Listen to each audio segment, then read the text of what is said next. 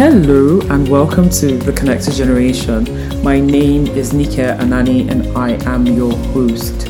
Here on The Connected Generation, we explore all things legacy wealth and legacy businesses, how to build businesses and wealth that would outlive the founders and have sustained impact, not only over time, but also over space.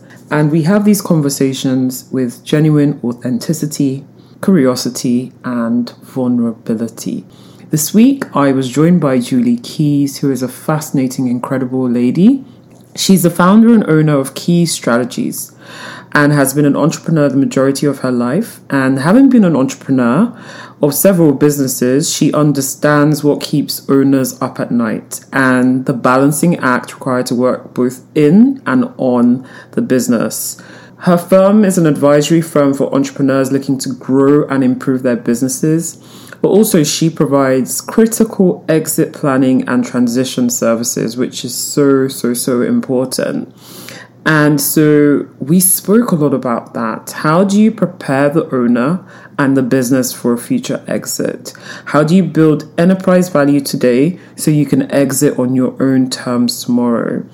A great episode that accompanies this theme really well. Actually, on second thought, there are two episodes that accompany this theme very well. Are two. First is episode 102, The Seller's Journey with Denise Logan, where she speaks about to business owners, selling a business is more than a transaction. It's really about emotional transition, and she unpacks that in depth.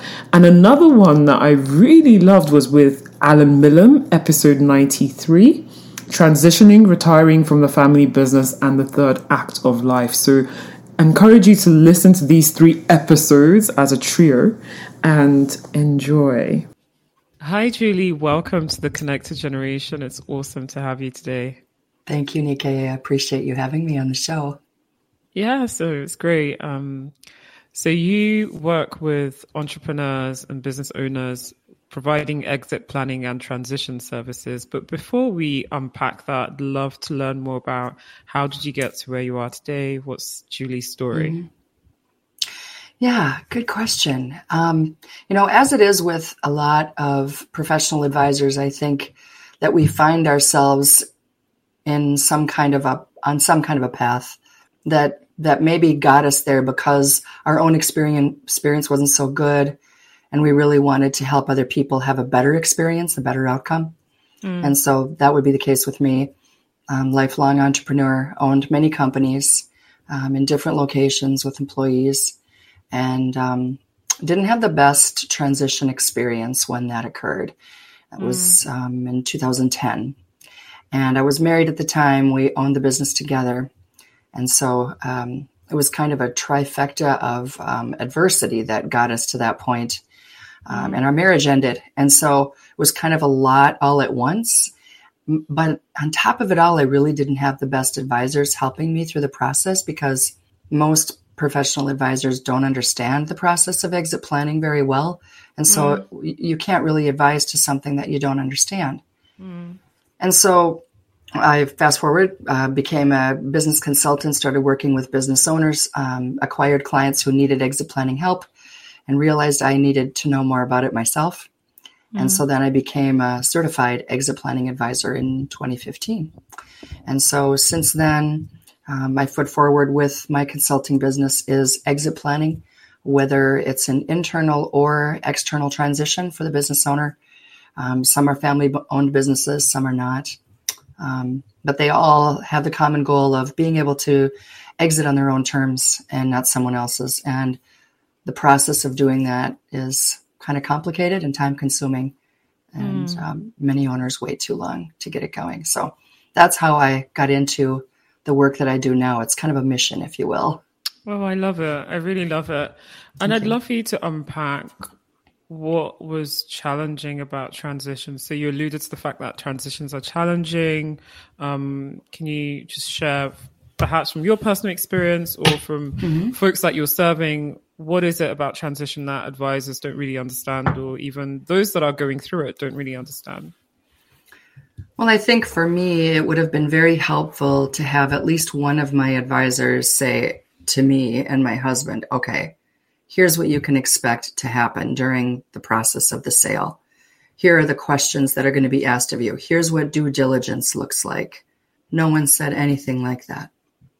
And we didn't really have legal counsel like we should have. My husband at the time was an attorney, um, is an attorney, and uh, but not an M and A attorney. He, you know, practiced real estate law. So, but he didn't think that we needed anybody because he figured he could handle it himself, which, you know, proved to be not true. But um, mm. yeah, and our accounting firm was not helpful, and they should have been. Now that I know what I know, um, we should have been able to lean on them quite a bit um, just through you know pre due diligence, if nothing else, which is a term that I could talk about a little bit. And then, you know, I'm seeing a lot of kind of the same situations with my clients, and you know, not having proper advisory, um, waiting too long to get the process started. So what happens then is they end up having themselves back into backed into a corner um, mm. I know no one wants that, right? But but if you don't have any time to take action, there's only one way out. You know, mm. who hmm. wants that, right? But but that really does happen for privately held company owners because they don't understand what the process is and and their advisors are not helping them through that process. So mm. anyway, I'm about to change that. Yeah, no, I have many, many questions. You mentioned your accounting firm wasn't particularly helpful with pre due diligence. Can you elaborate? Yeah, I think that it would have been really helpful for them to just sit down with us, help us normalize our financials. I mean, you know, we were a small husband and wife owned business. Mm. And the smaller companies tend to have, you know, kind of an overlap and some personal expenses that really shouldn't be paid for by the business, you know. Um, Mm-hmm. I could go into detail, but that's very common. And I'm sure that if there are small business owners out there listening, they know what I'm talking about. So when we say normalize, it's like, all right, we need to take these these items off of the business P&L and flow them over to your personal P&L, right? Mm-hmm. Um, you know, you you don't need to um, have you know your season tickets always paid for by the business. Like part part of it could be right, but is it always a client that you're taking? The answer is no. Mm-hmm. So examples like that. Um, you know, the cleaning lady that cleans your house also cleans the offices, which was true. Uh, we should have just had, you know, whatever that was split, that cost of, you know, paying her just for the office. We should have split it out, but we didn't. We just wrote her one check and the business mm. paid for everything. So those are the kinds of things that I see business owners do. Um, if it's easier, it's, you know, a write off, whatever. So there's that. Um, the accounting firm could have also been really helpful in, um, giving us an idea of what our enterprise value was at the time. Mm. Instead of us just taking, you know, our representative's word for it. Mm-hmm. You know, if, if let's just say most privately held company owners, when they think about selling their business, there's a lot of emotion tied up in that. And for most of them, not all, but for most of them, it's one of, if not the largest financial decision that they'll yeah. ever make. Yeah. And for most company owners, when they're thinking of selling, they really only have one shot at doing it right. Sometimes you get a second bite of the apple if you're going to go private equity. That's another conversation. But for most, it's just one shot. And for most, they only do it once. Mm. So, with all of that at risk, with all of that at risk, the, the advisors to the owners really need to be on top of their game and know what their clients need because if if a business doesn't transition well, the ripple effect of that is not good. Mm. It isn't just that the owners don't get what they want, neither do their families. What about the employees and their families, their vendors, their customers, their community? Mm. You know, where they do business, it affects the, you know, the local economy, the national economy, state economy. Um, and then, of course, it affects the book of business of the advisor. Mm. If your clients don't transition well, you just lost a client, mm. right? Um, and if it's going to be an internal transition, then let's see what we could do to retain that client and work with whoever the successors are. That's mm. kind of another missed mark. And I bring it up not to necessarily help the advisors out there who are listening, but to help the business owners out there who are listening because this is this is about them, right? And making sure that they have good people on their team and mm. um, so I see that a lot. And and so that's an example of of how they could have stepped up and done a better mm. job. Mm. Thank you for sharing that. Um, it's a very high stakes decision that's yeah. fraught with emotion. And you so. said for for most SMEs, this opportunity usually comes just once. Um, and I guess just taking a step back, um, you also mentioned that um, a lot of folks wait too long before they get the process started. Mm-hmm. Knowing what you know now, what would you love to, you know, educate the Julies 10 years ago? Um, what can they be doing differently with the gift of time, horizon, and the gift of your wisdom and experience? Good question. I think that the first thing that business owners need to do is to make sure that the relationships they have with their professional advisors are, are solid, that they meet on a regular basis, that these advisors know and understand business transition well, um, or someone in their firm that they can consult with and work with. Sometimes that's the case in a law firm or or a or an accounting firm where maybe the the the advisor assigned to your account isn't necessarily the expert in whatever it is that we're trying to accomplish. Maybe we're trying to go ESOP and mm. and you need someone in the firm who has that expertise. As long as there's someone in the firm that has the expertise that can at least speak to it, that can answer your questions, that can help you to look at what your options are and what they're not, um, the sooner you have those relationships established, um, the easier it's going to be for you to get to the finish line whenever the finish line is. Mm. It is an emotional decision. And I'm dealing with, um, I have a new client right now who actually just scheduled his third open heart surgery for October. Wow. Mm-hmm. Wow. And every time he goes in, he doesn't know if he's going to come out. And so he hired me recently to, um, at the request of his his interim CFO, who knew me. Um, so right now, what we're doing is we're working on contingency planning and making sure that the business can continue to operate while he's going through his recovery period. Um, he didn't have a relationship with a financial advisor. Now, mm. that is also a very common pitfall with entrepreneurs because let's face it, most of their assets are tied up in their business. Yeah. Not always, you know, some are diversified, which is smart, but not everybody is. You'd think that this guy would be, though, right? Because he has a very valuable business. It's a multi million dollar business. Um, but he divided his assets between what his business is worth and his real estate. And he has a lot of real estate holdings, but he's got no one really directing him and helping him keep his financial house in order and plan for the future.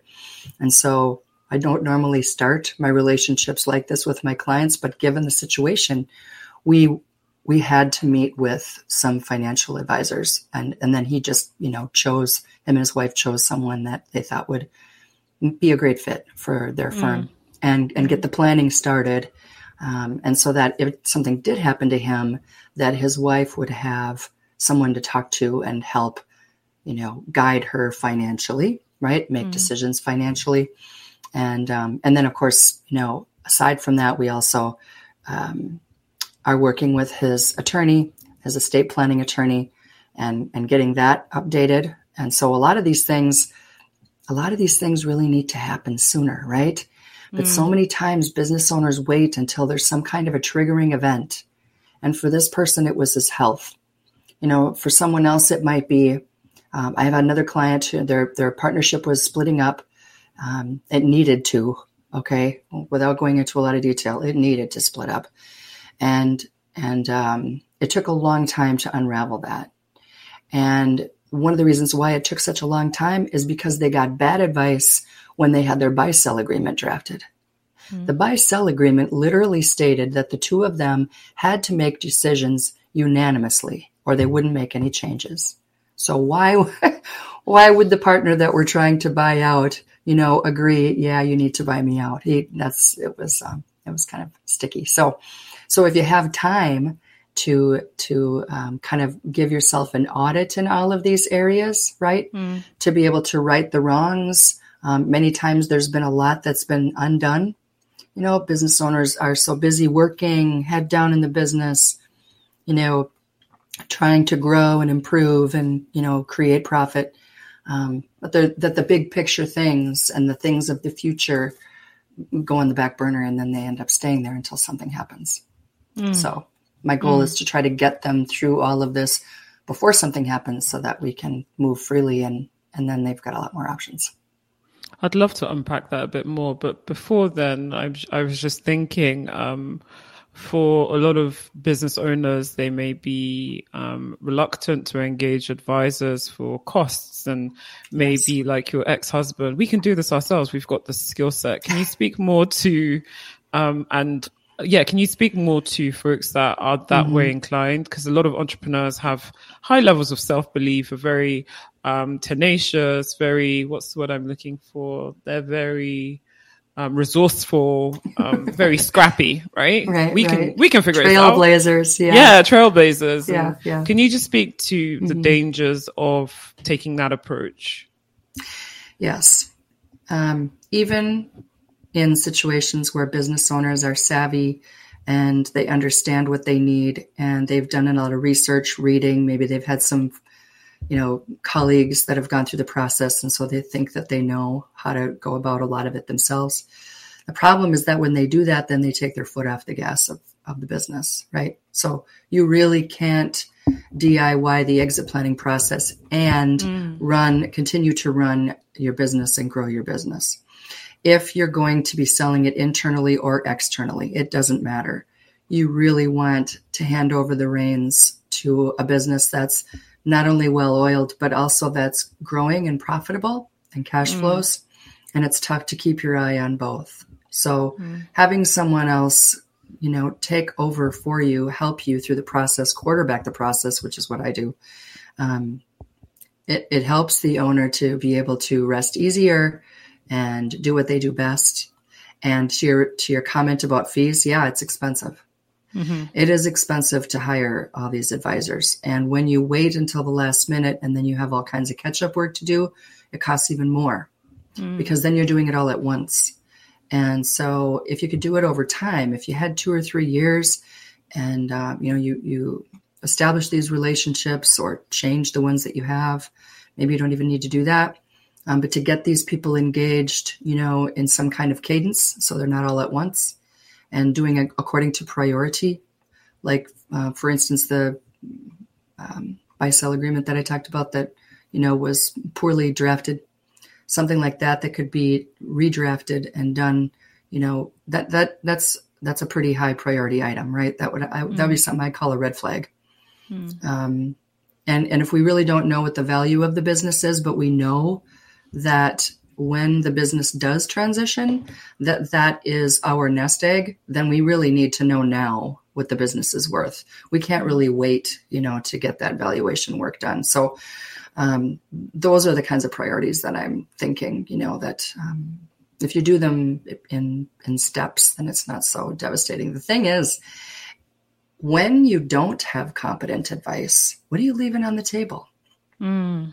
what are you leaving on the table Great question. A lot. And not only that, um, you're probably going to pay more in taxes because you probably didn't hire the right tax professional to help you plan. Mm. Very important. And you cannot do your tax planning after the liquidity event. It's got to be before. Mm. So, those are just some examples.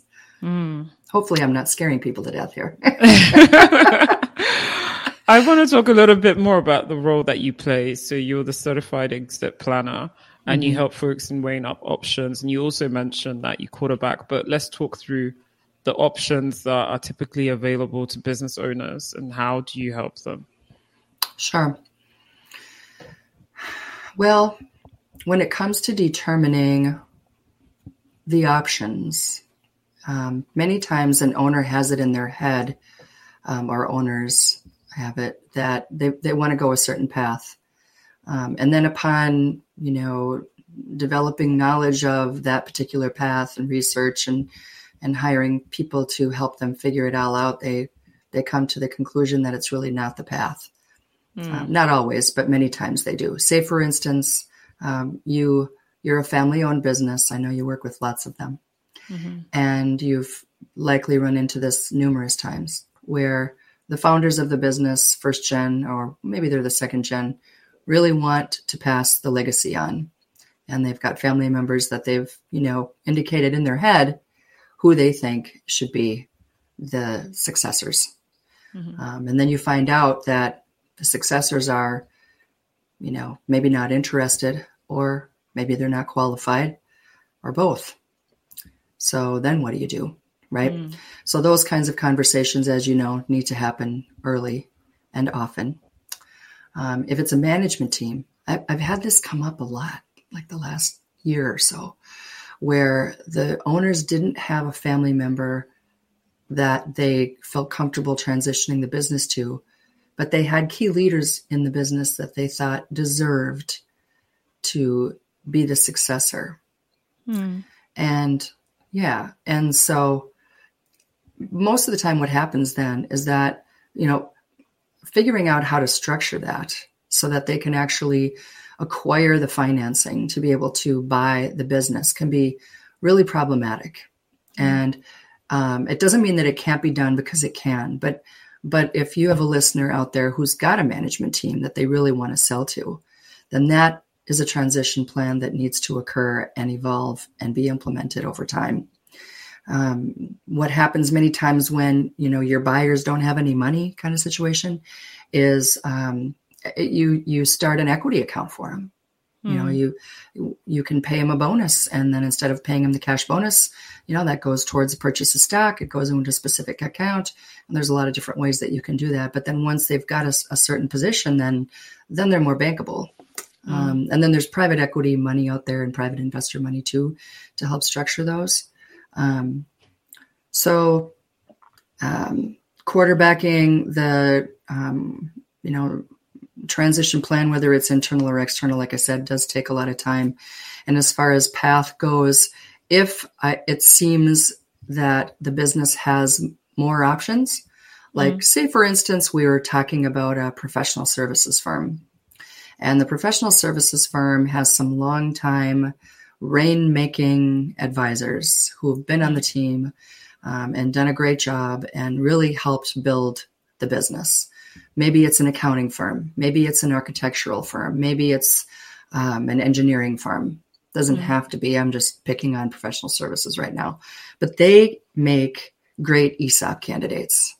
So if an employee stock ownership plan seems like a good option for you because you know you want to carry on the legacy you want to reward the people who are actually working in the firm and have helped you build it up um, you've got low debt um, high you know highly compensated people cash mm-hmm. in the bank those are all really good uh, criteria for ESOP. And then if it sounds interesting to you, now it's it's expensive to run, but it can be a really great benefit for tax savings. Um, then you really want to meet with someone to talk about what that looks like. So um, those are kinds of things that I I um, I really talk through with my clients, and I think many times you ask them what they really want, like what do they want to do after the fact, or do they want to stay on, and they don't always know for yeah. sure because they haven't done it before. So then, I, I, guess I like to start then with, um, you know, what what do you what do you not want, right? Mm. Start. Let's start with the process of elimination and start with what you know you don't want for sure, and then maybe we can back into what your options might be. I love that. Um, quite often I say that, you know, the reticence, we often grapple with founders having a difficult time letting go of their businesses. Yes. And that reluctance can often be as a result of not having a compelling, clear vision of their future life. Absolutely. That gets them energized and that they're excited about and it takes time to build that vision so i love what yeah. you said in terms of eliminate options because it can feel crippling when you have gosh i could do x y z and i can move countries and i can do you know right. so if you eliminate options it actually frees yeah. up that mental yes. load yeah definitely definitely and you're so right about the emotional attachment um, yeah I mean, I lived, I lived that myself. Um, you know, many times people think, well, it's just the men that get attached to their businesses. Women really don't, and that's not true. Not true. Um, yeah, I I was uh, I remember that got I remember the call, um, and I'd gotten other calls, you know, from other other parties interested through my my broker. Um, mm. But this particular call, I remember where I was. I remember where I was standing. I remember how I felt, and and he just said he said Julie, this you got to look at this offer. He said this is better than the one that we just got in. He goes, we can compare the two, but he says I think this is the, probably the best offer I've seen. And then he went into the details, and I hardly heard anything he said because I was I was so like you know stuck in my own head about what am I going to do? You know, I'm mm. too young. I have to keep working. I just mm. knew I mm. didn't want to be in this business anymore. And and then I realized that I was starting to like reel it back in, right? Mm. Um, buyer's remorse, maybe you call it seller's remorse, and I think it's real. If you mm. don't have a plan for what's next, that um, sellers can sabotage their own their own transaction. Powerful. Are you familiar with Denise Logan's book, A Seller's, A Seller's Journey? No, but I'm going to write that down. Yeah. So she, I'm going to connect the two of you. Very similar. So she also went through the sale of her business and found it quite challenging mm-hmm. and found that advisors around her just were not um, as empathetic and focused mm. on the long term, but really transactional. Yes. And now her life's mission is like you to Sherpa business owners through their exits. And so she wrote this book and it's nonfiction. It's based on a business owner that is looking to sell and let go of their business. And it's really interesting. I'd recommend you you reading it and I'd love to connect the two of you. I'm sure you That'd have an interesting conversation. Fantastic. Thank you. I would love to. And yes, yeah. I will definitely get that book. Yeah. Definitely get that book. You mentioned that the process can be quite long. What mm-hmm. can that look like? Obviously, you know, how long is a piece of thread, but um, like what can that process actually look like? Mm-hmm. Well, I like to uh, kind of compartmentalize a little bit when it comes to the process so that it, isn't so daunting. So, because there's so much to it. Um, like, say, for instance, if, if I could call it the discovery gate, right? We're going to go through a process of discovery. There's going to be some assessments. Well, what are we assessing? Well, we're assessing a lot. We have to figure out where we are right now before we can figure out where we're going. And so we need to know what the value of the business is. We need to know where the uh, business owners sit in terms of personal financial preparedness. You know, getting to know um, financial advisors if they don't have a relationship already. One of the first things a financial advisor is going to ask an owner is, What's your business worth?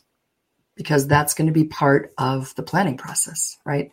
Like, how much longer do I have to work? How much longer do I have to wait to sell my business?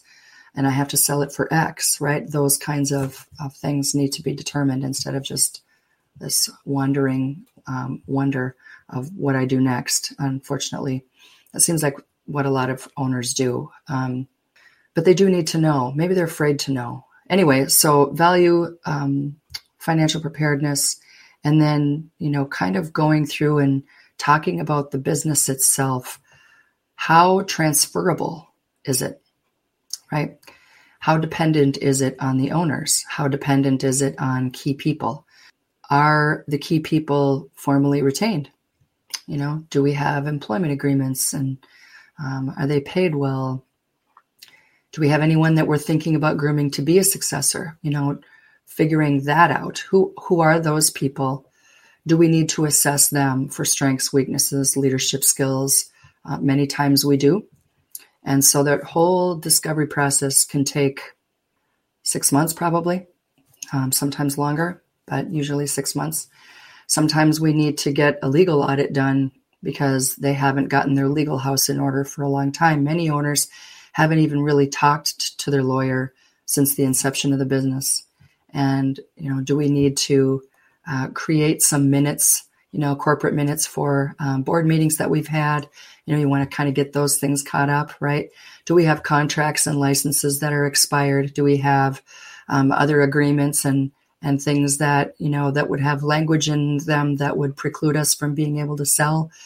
You know, um, any kind of warranties or anything that would preclude um, us from being able to actually have a good, smooth transition. So, um, so we would have that, and then then there's the gate that I call prepare, and so we're in this um, area for a year, sometimes longer, year and a half, two years. I have clients I've worked with for six years, and um, they didn't start out with exit planning conversations. They just started out with, you know, I want to grow and improve, and I need help with uh, strategic development and, and implementation.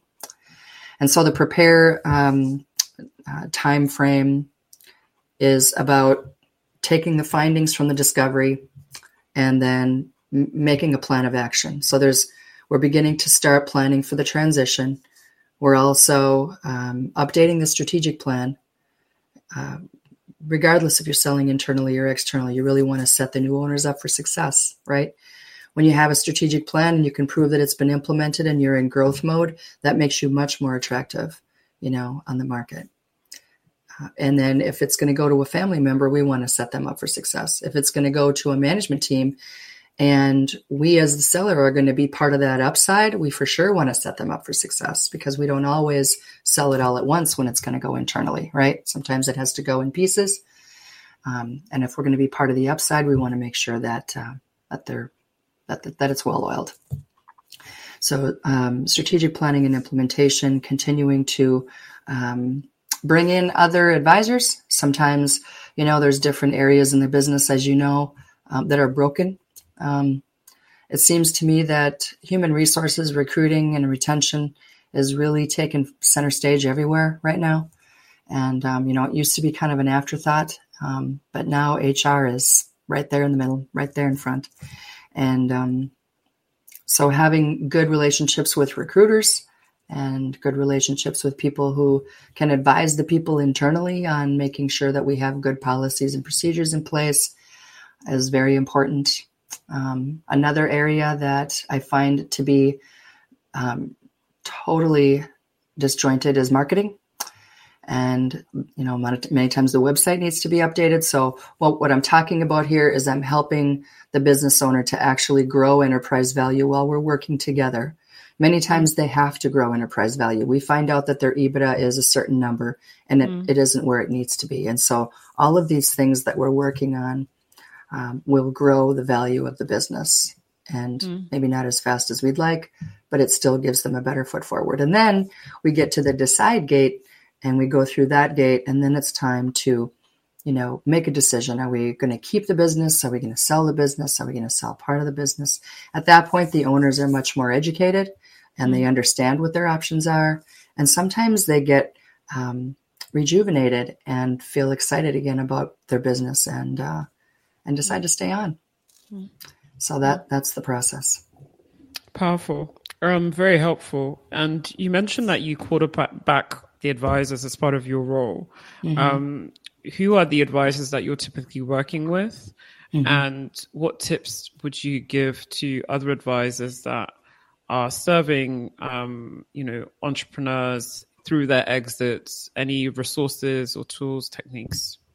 Mm-hmm. Good question. So I'd have to say that the inner circle of the collaborative team, and I say collaborative with a capital C because there's no single advisor who ever has all the answers when it comes to exit planning. And we really do need each other. We, we need the M&A attorneys. We need the estate planning attorneys. We need the accountants. We need the valuation firms. Um, sometimes the accounting firm will do the valuation, but many times it'll go elsewhere so that it's um, third party, and we need the financial advisors. So those are the, those are the core people. Um, alongside them, we would have the insurance agent.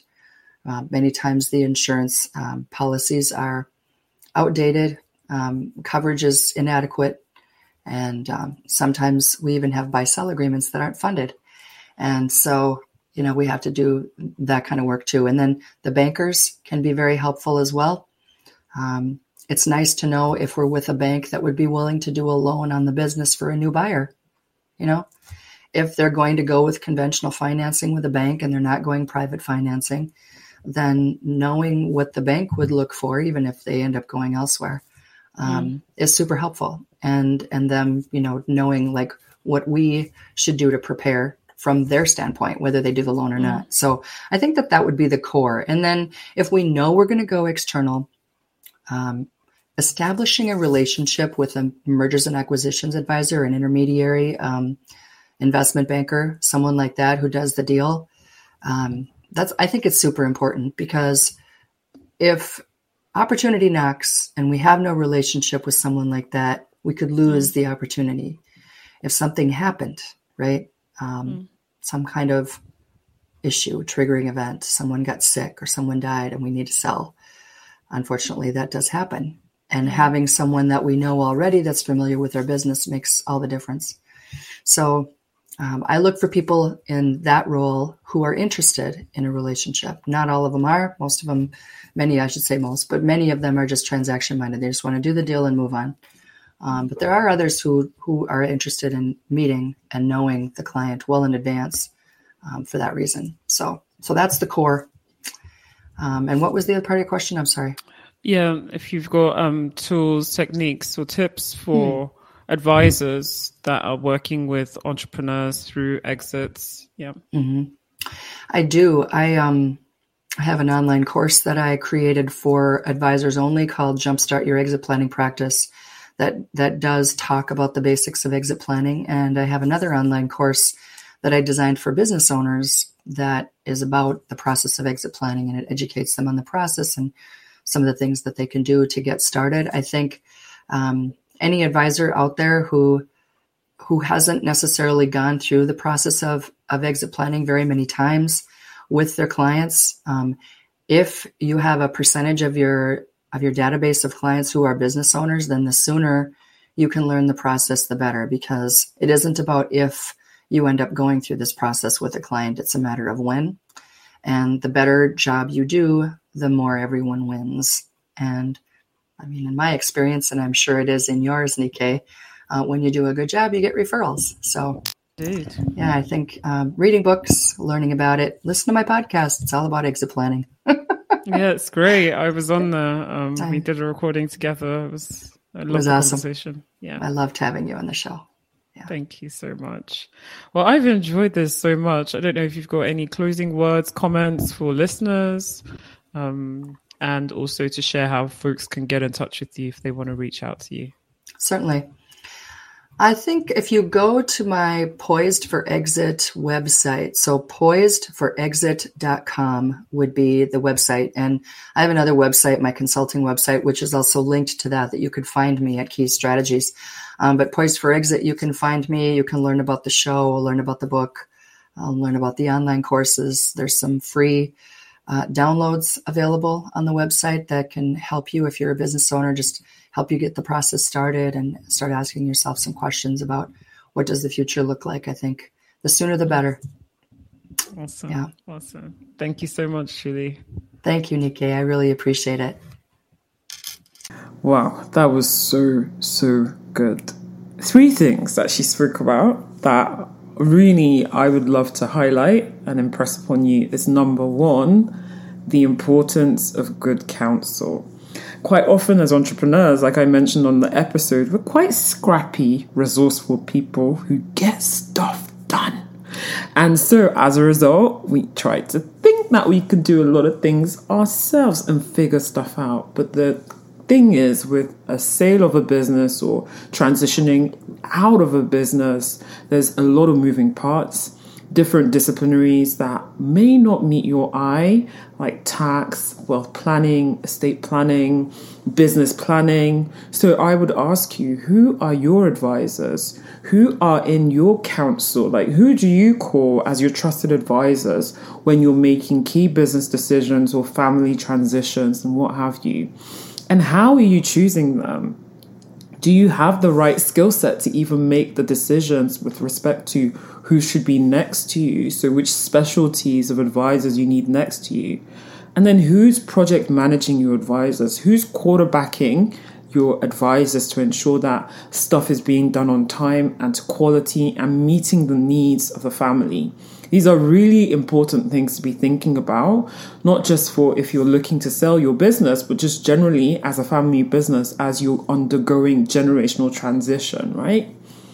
The second thing is managing the psycho emotional side with regards to transition and with regards to selling.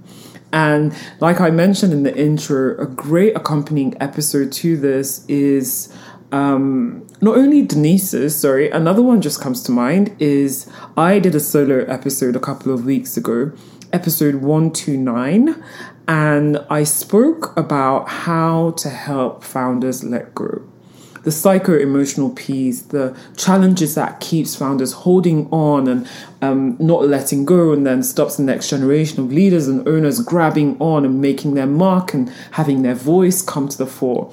It's really, really important to move from a situation that's founder driven to one where voices get heard and we create an inclusive environment that is re- truly collaborative. How do we do that? I would encourage you to listen to episode 129. And then the third piece is the importance of giving yourself sufficient runway when it comes to generational transition, exit planning, because these things take time. And I would say start planning 10, 5 to 10 years before you anticipate whether you want to retire, whether you want to sell the business, or all of the above, because these things take time. It takes time for you to gain clarity over what's next for you in your next phase of life. It takes time for you to select the incoming leader and train and prepare them. It takes time to prepare the business for a sale or for an internal transition. There's a lot of work that goes in that. It takes time to choose advisors that really you gel with and have the right expertise to come to the fore, everything takes time. And you don't want to be making these decisions under pressure. And because this is really your prized asset, your family and your business. What's more important? So take your time and start thinking about these things early. And I think a great starting point is to start having conversations as a family, start coming together as a family, start ruminating as to what's next for not only the founder of the business, but also for the business, for the next generation members. Just start ruminating as to what do we want to see? What legacy do we want to leave? What legacy do we want to live? And start from there. And you can also have um, a third party facilitator come into the room to help with project managing this whole stream. Folks like Julie have great expertise, or you can have a family meetings facilitator. Um, these are many things to think about, and I explore this in my book, Lifetime to Legacy, which, um, if you want to learn more about Lifetime to Legacy, the link is in the show notes where you can find more information and where you can order it from. So, if you have any questions, always here, always happy to bounce things off. Um, yeah, you can bounce things off me. My email address is na at nikeanani.com. Or you can go to my website and find all the details you need on me, social media, email, etc. So you feel free to reach out. As always, thank you so much for tuning in. Take good care and God